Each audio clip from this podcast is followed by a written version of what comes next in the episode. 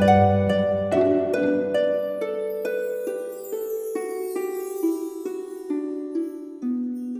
イルセラピーでバラ色の人生。宇宙とつながるミオラジオ。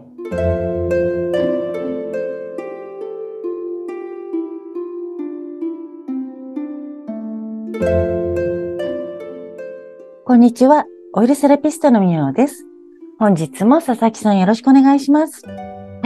アシスタントの佐々木です。こんばんは。こんばんは。こんばんは。こんにちはかな？うん。あの私ねあの、今日。はい。まあ今日というか、このね、配信された日じゃないんですけども、今この録画してる今日なんですけど、ええ。っと、ディアウーマンっていう、まあ女性の方が集まってね、いろいろ支援し合おうっていうような、ちょっと集まりに行ってきたんですよ、フェアに。で、そこで、あの、一店舗で八百屋さんが出店してて、その八百屋さんといろいろ話して、ちょっ、と、あの、勉強になったことがあるので、その辺をちょっとシェアしようかなと思います。あれ、あ、聞きたい聞きたい。うん。なんかね、この八百屋さんと、あ、どこの野菜ですか？とかいろいろ話してて、うんまあ、あの、そこの今日フェアがあったところ、恵比寿だったんですけど、まあ、東京ですよね。うん。東京なので、その方は、あの、全部これ、しあの、神奈川県、神奈川県のものなんですよって言ってて、うん。で、その方はね、ちょっと大手のスーパーで、その野菜のね、卸というか、担当だったらしくって、いろんな農家さんともつながってて、うん。なんか、まあ、いろんな問題点とかをね、知ってらっしゃるので、まあ、ちょっと大手を出て自分で八百屋さんをうん。こう立ち上げた方でうん、で、まあ、ネット販売というより、今もう野菜をいろんな団地に売りに行ったり、うん。まあ、お年寄りの方にはね、大好評らしいですけども、うん。助かるよね。うん。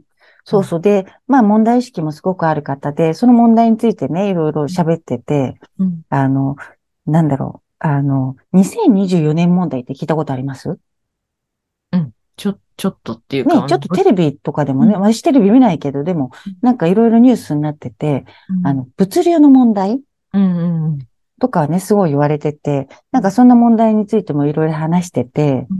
で、まあ私がその八百屋さんにね、聞いたのは、じゃあ一消費者として、どういうふうにやったら農家さんだったり、そういうね、問題を少しでもた、うんあの、助けられるうん。ことになるんですかっていうふうに聞いたらうん、あの、地消地産、地産うん。地産のものを、うん。あ、うん地産地消。そうですよねうん。地元生産、地元消費ですもんね。うん。うん。そう。だから、なるべく自分が住んでるところの近いところの生産者、生産者さんの野菜を買った方がいいっていうことだったんですよ。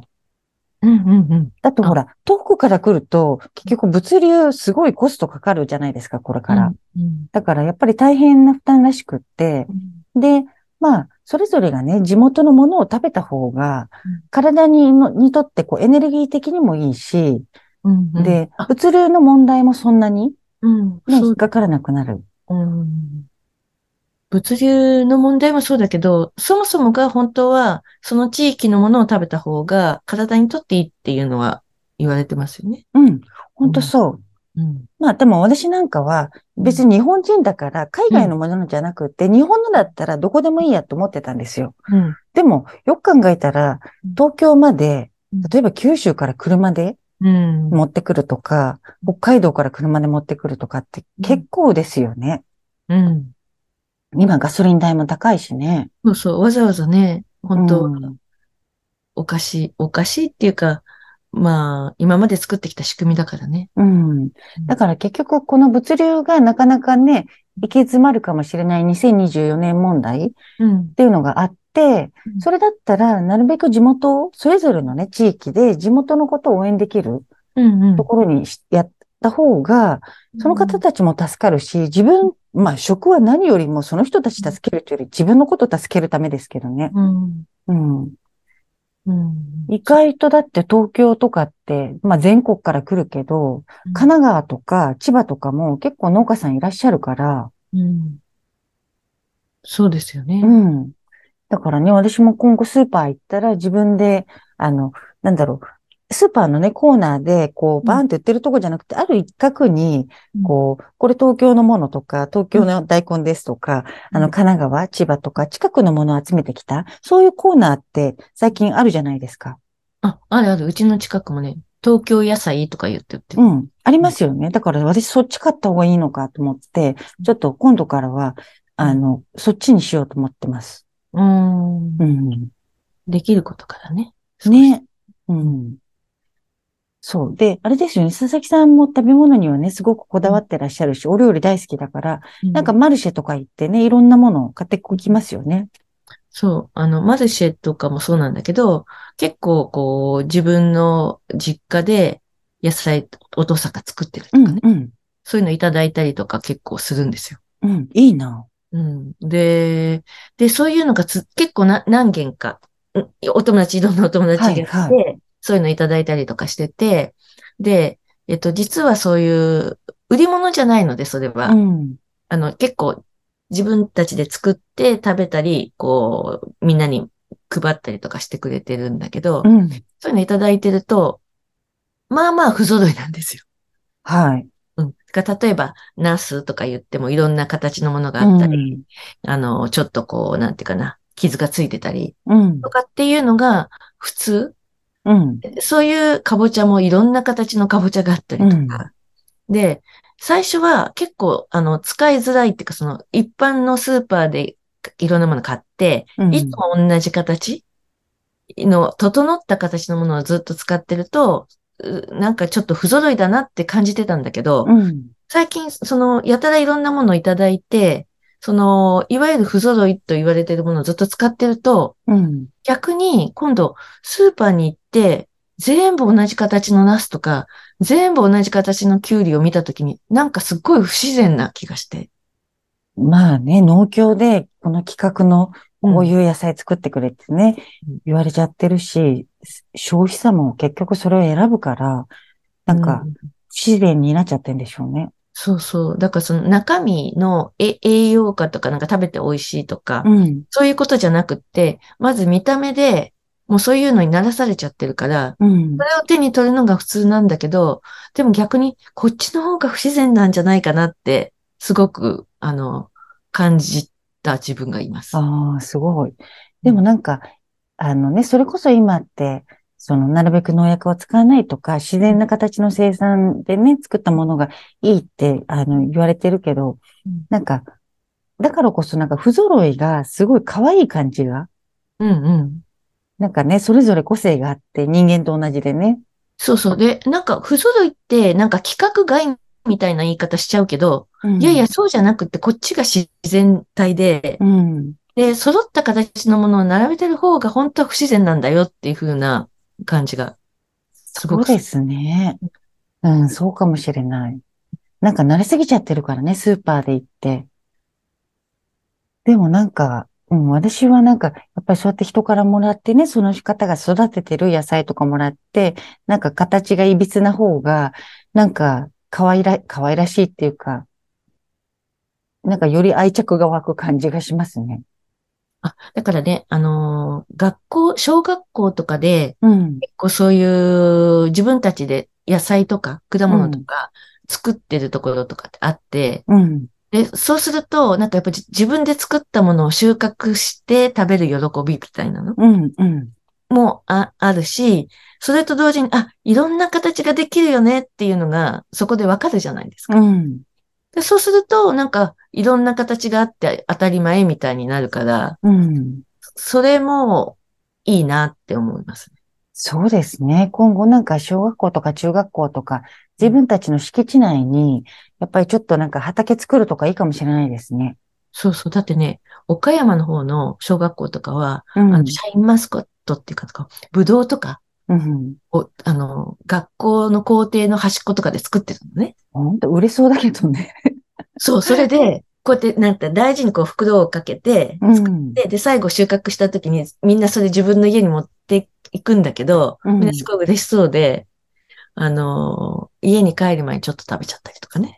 いや、シャインマスカットちょっと食べちゃうでしょうね。そうそうそうう。ん。あ、でもなんかまあ、シャインマスカットってね、そのブランドじゃなくっても、なんか畑で、まあその季節の野菜とか育てたら、やっぱりその、なんて言うんだろう、育てる大変さもそうだし、喜びもね、生まれるし、うんなんか、うんいいですね、それ。うん東京もやったらいいのに。そうそう。だからどこでもできるから、うん。やってみればいいのにな、とかって。うん、うん。ねそれでねうん、給食に使えたらいいですよね。自分たちで育てたものを食べるみたいなね。うん。